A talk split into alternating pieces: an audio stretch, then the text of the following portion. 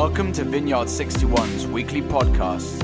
We hope you'll be inspired, challenged, and encouraged by this week's speaker. For previous messages, go to our website, vineyard61.org, or subscribe via iTunes or SoundCloud.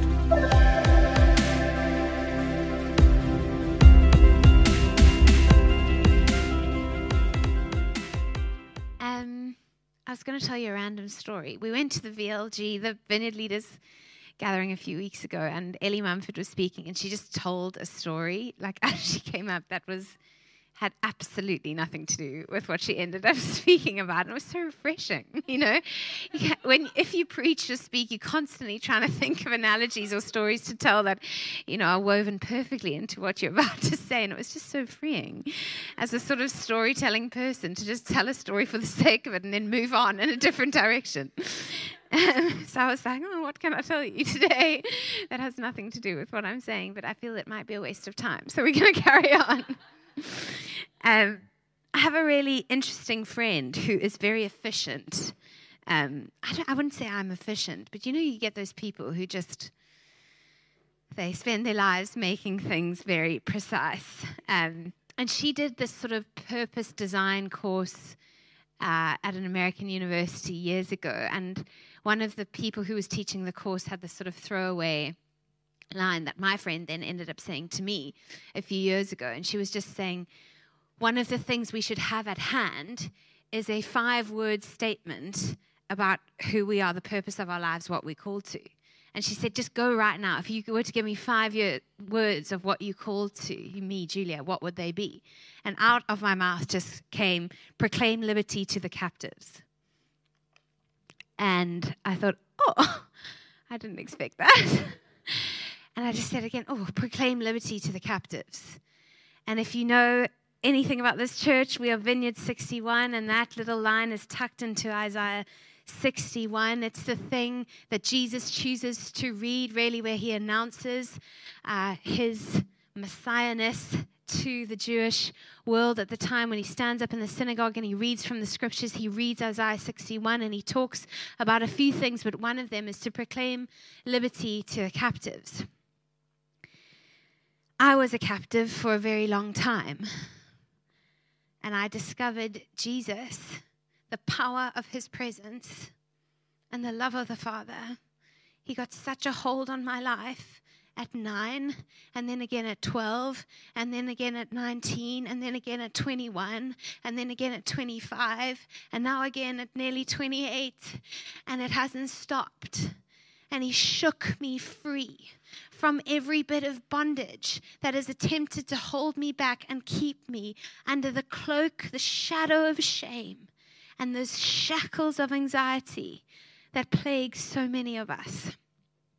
And it is my joy and my delight to now be free to actually tell people that there is a way out that there is a way out of not only those things, but whatever it is that is keeping you in bondage, keeping you sitting in darkness. There is one who is able to free you, to release you, to declare liberty over your captivity.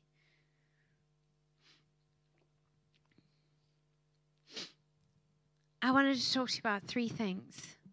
The first these are the things I'd want to leave behind in this room. If you think of me ever again, um, you will see me. I mean, I'm going to be here, but you might not hear my voice for a while. Um, one, Christ must be everything. Number two, we need to become a people of his presence. And number three, are you tending the garden of your heart? You've probably heard me bang on about all three of these things over the years, but I'm going to just go again. Christ must be everything. Do you know Jesus? Do you know him in his lordship? And do you love him? Does Jesus hold your heart? Has he actually captured your attention? Does he fill your gaze? Is he on the throne of your life?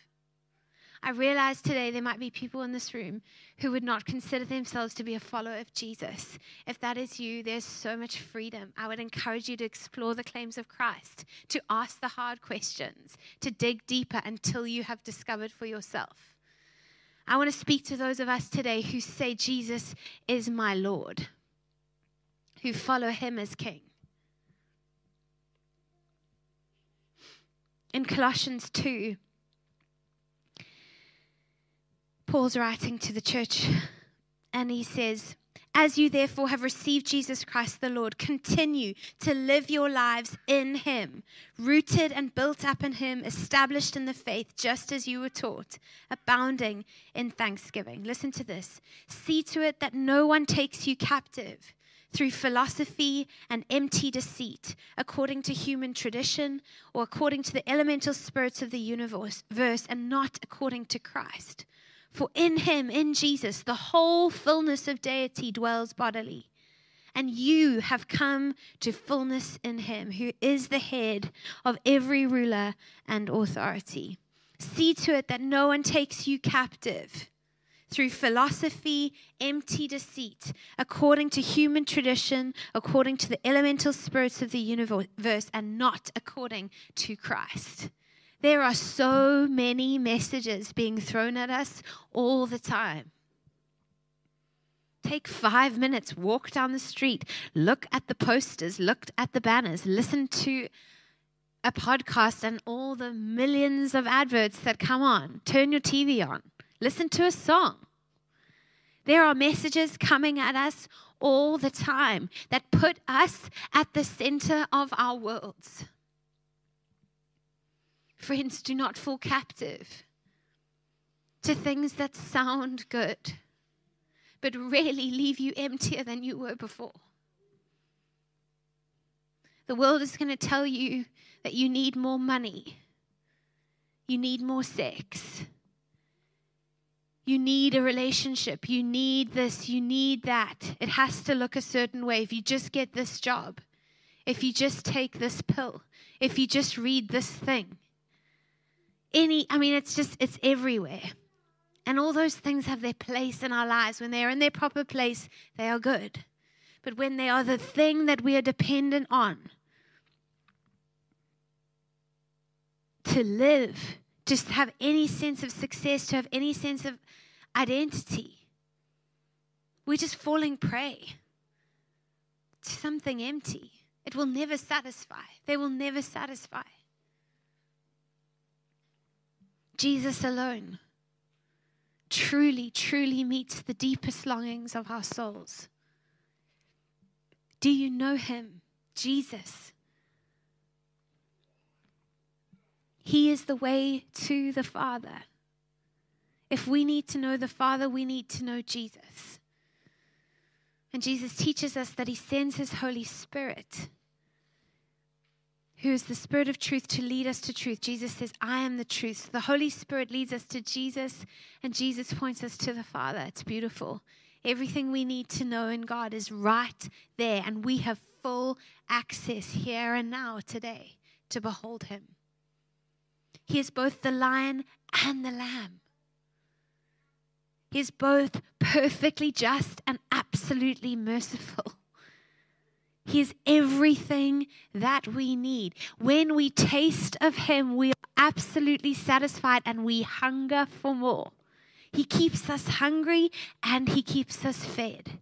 This is Jesus. Is He on the throne of your life?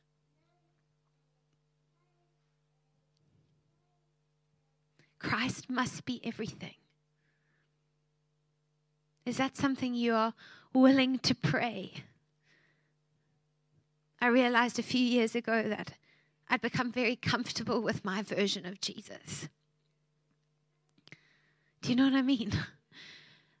I'd become comfortable with the sort of safe, comforting version of Jesus that I had in my head. And then I entered a season of grief and I didn't know what to do.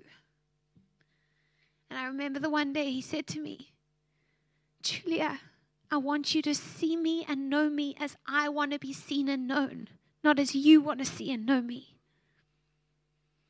And the Lord began to invite me into a season of understanding Him as the man of sorrows, the one who suffered, the friend of grief. I had never allowed myself really to look at the side of Jesus that suffered. I couldn't go there. But then I was in so much pain. And I was suffering so deeply that suddenly the version of Jesus that I was so comfortable with wasn't really meeting this deep place of pain. And he said to me, If you will trust me and come to me without an agenda, without a preconceived framework of who I am, I will meet you because I know grief. Have you ever considered him as the man of sorrows, the one who suffered? Do you know him in your grief?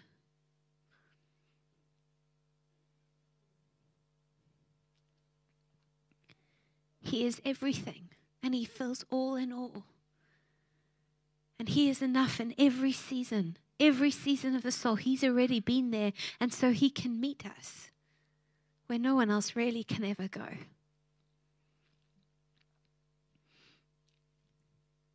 Number two, to be a people of his presence. We have been speaking about this for as long as we've been in this role. This is our desire for this community. It's a desire for my own life, but yes, it is such a deep desire that this community, part of V61, would truly be a people of the presence of the living God. You've heard us speak often about the reality of the Exodus when God came down as a cloud in the day to lead the people of Israel through the wilderness, and then at night he would burn like a fire and Moses would be the only one who could actually interact with God because everyone was so overwhelmed and actually just terrified of the presence of God on the earth. And so Moses would ascend the mountain, hear from God, come back, and be this sort of prophet, this mouthpiece to the people. But in Jesus, all of that comes down in human bodily form. And then through the power of his spirit, actually comes to dwell in us. We are the tabernacle, the tent of meeting that was once a physical tent in the desert where God would physically come. We, the body of Christ, individuals who are born again and walking in the presence of God, carry the manifest glory, the weight, the Shekinah of God every day. You get to know Him in a way that they never could. Hebrews 12 says, We have not come to a mountain, but we have come to the city of the living God. It talks about the innumerable angels in festal gathering. It talks about Jesus, the anointed king. We have come directly to him, the one who they longed for. For years, thousands of years, this promised prophet, this Messiah who was coming to redeem all creation. Friends, we come to him. There is no obstacle. There is no barrier. Everything that once stood in the way has been removed that you might know Him in His fullness and hold and host the presence of the living God. That changes everything. Because everything that he worked out on the earth, read the Gospels, you see it for yourself, is we are now able to walk out and live out and see happen. We can't look like the world if he is in us. Something sets us apart. There's a distinction. Are we a people of his presence? Are we hungering and thirsting for God in all of his glory to rest on us. We are his dwelling place now. Julian Adams, he's a prophetic voice, South African, now lives in America, amazing minister. Um, and he talks about how we don't need visitations, we need a habitation of God. We've got to move away from these short moments of visitation every now and then to being this place of habitation where God comes to permanently rest on our lives. This is possible. It's not reserved for a Sunday morning. It's not reserved for a student youth camp. I don't know if you guys used to do that. It was a festival, and you go and you have this high moment, and you encounter the Lord, and then you leave, and your life feels like it's falling apart. And did was it real? And will you ever meet with Him again? And you know those moments. Like that is not the that's not the way There is an everyday, every moment reality that we're invited into as followers of Jesus, where He truly rests on our lives. And again, I would say that this really comes from hunger. Are you hungering for Him? Because He comes where He's wanted.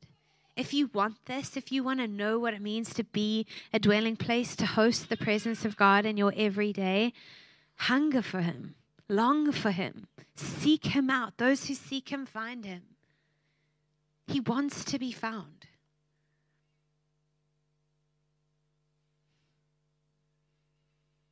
He wants to be found. Christ must be everything. Let us be a people of his presence, distinct, set apart, marked as a dwelling place for the Most High. And lastly, please tend the gardens of your hearts. Some of you might have heard me speak on inner healing before. Um, it's my deep love. And um, but I also realize that I've spoken in other contexts, Sockham and things like that, and, and not necessarily on a Sunday. And I just wanted to touch really on the call and the invitation to wholeness that we have. Um, there's a beautiful proverb, I think it's in Proverbs 5, and it talks about how everything flows from the heart. The heart is the spring of life. Everything that flows flows from the heart. What is the heart? It's, yes, it's the beating thing that keeps it going. But it really, as Dallas Willard talks about, the center of our beings, our will, it's our essence. It's, it's the sort of innermost being of who we are. And everything that comes off of our lives really comes from that place. Whether we like it or not, we live from the inside out. What is going on? Oh, gosh, that's an absolutely huge spider on my leg. Thank you. Bless my husband. if you're online, there was a very large spider on my leg. I'm shocked I did not actually freak out. Um, thank you. We've made it through that. Um, tend the garden of your heart. Your heart is the center of your being, it's the essence of who you are. When we talk about the inner world, we are talking about this deep place within us that needs to be tended to, it needs to be cultivated, it needs to be taken care of. We know a tree by its fruit, the Gospels tell us. Jesus, in a in quite strong, striking passage, I think it's in Matthew 24, 25, he rebukes the Pharisees, the religious leaders, and he's basically calling out their hypocrisy. And he's saying, You're so obsessed with how things look on the outside, but you, t- you pay no attention to what's actually going on in the inside. And he talks about cleaning the inside of a cup, and the outside will be clean. What is the state of your inner life, friend? How healthy are you right now? What do your relationships look like? What's your relationship like with your work? How anxious are you? What's your family life like? How are your children? How's your marriage? See, we have to be willing to ask ourselves these questions because they lead us to what's really going on beneath the surface. Jesus is emphatic about the pace of our lives, the states of our hearts, the things we set our minds on, our relationships, the way we spend our money. Just read. Just read this holy book, and you will see that He is looking for a wholehearted people. He's actually bent on it. He wants us healthy and whole. Healthy things grow. Healthy things grow. That's John Wimber. Are you tending the garden of your heart? Have you paid it much attention recently? Are there lies that are keeping you captive that actually need to be faced? Are there patterns of sin that are holding you back from the freedom that God has destined you for? Are there family systems, systems of pain and brokenness and silence, dysfunction from generations gone by that you've never really looked at, but you sort of know are there and are beginning to work themselves out in your own life?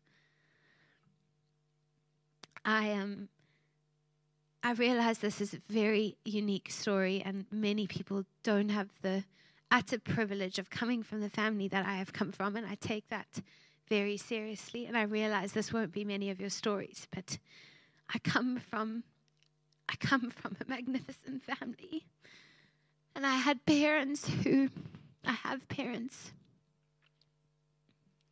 moves me. Oh, who had the utter wisdom and courage to recognize that our family was spinning out into dysfunction when I was a very young child.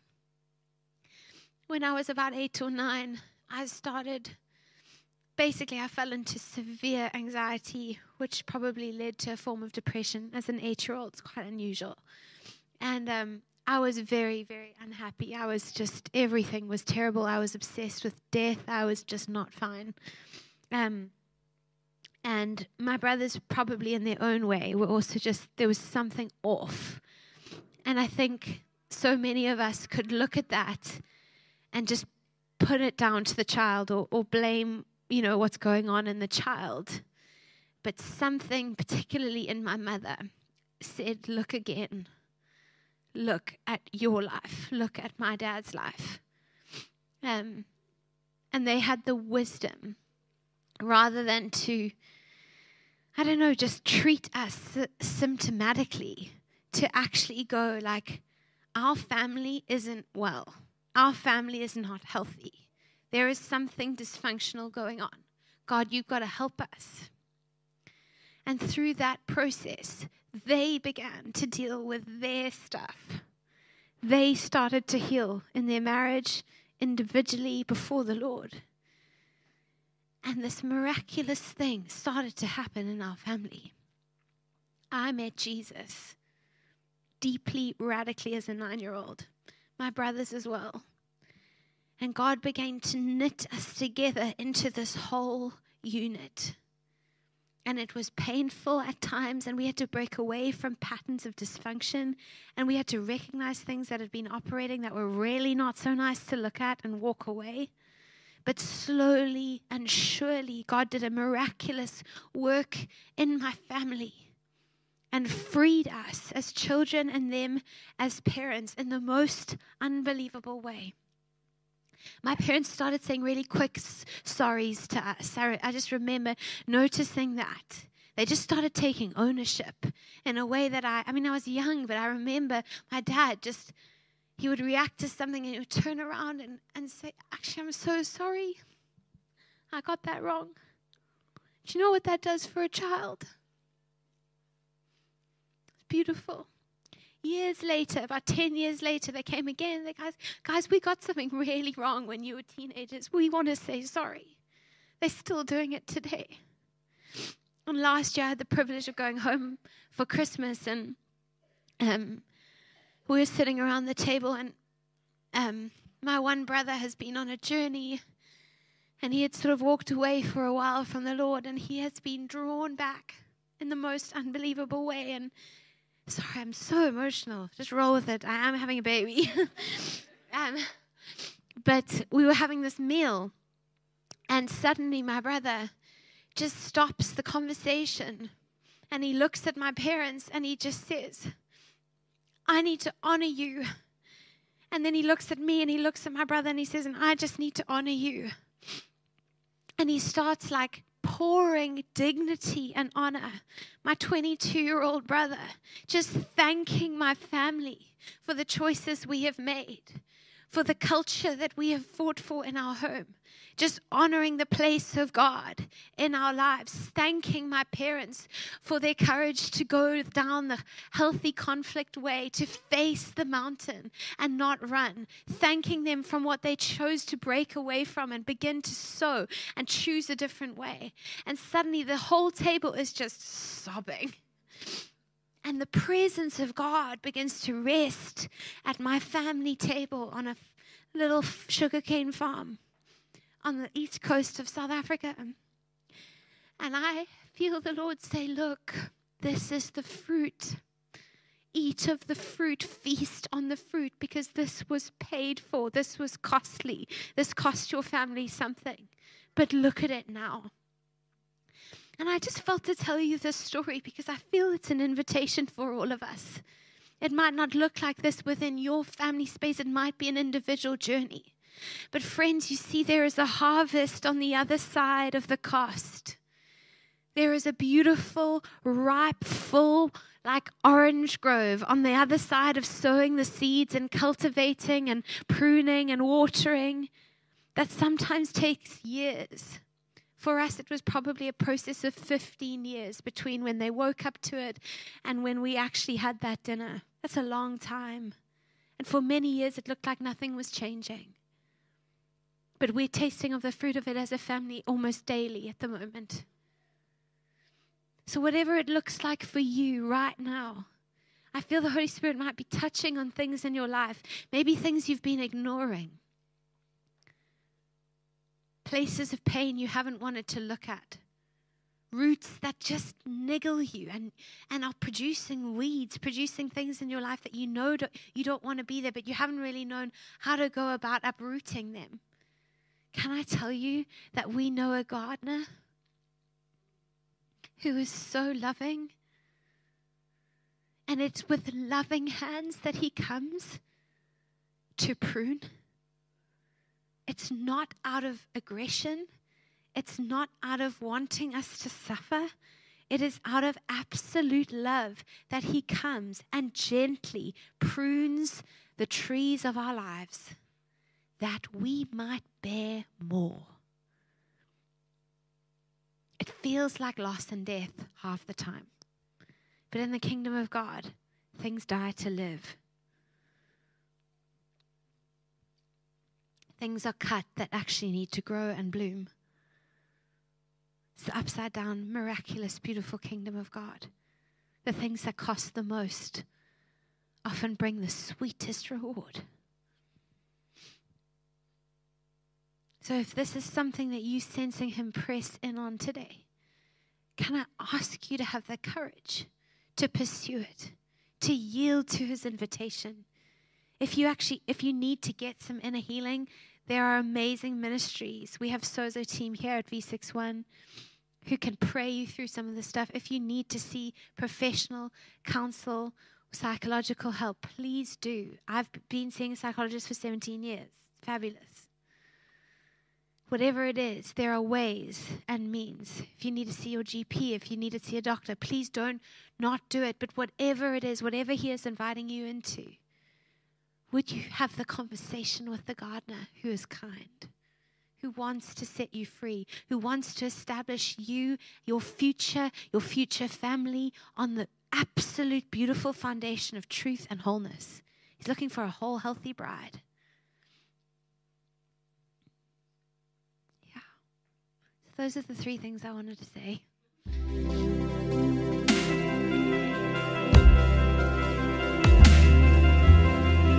Thank you for listening to this week's podcast. Tune in next week for another life giving message from one of our Vineyard 61 speakers.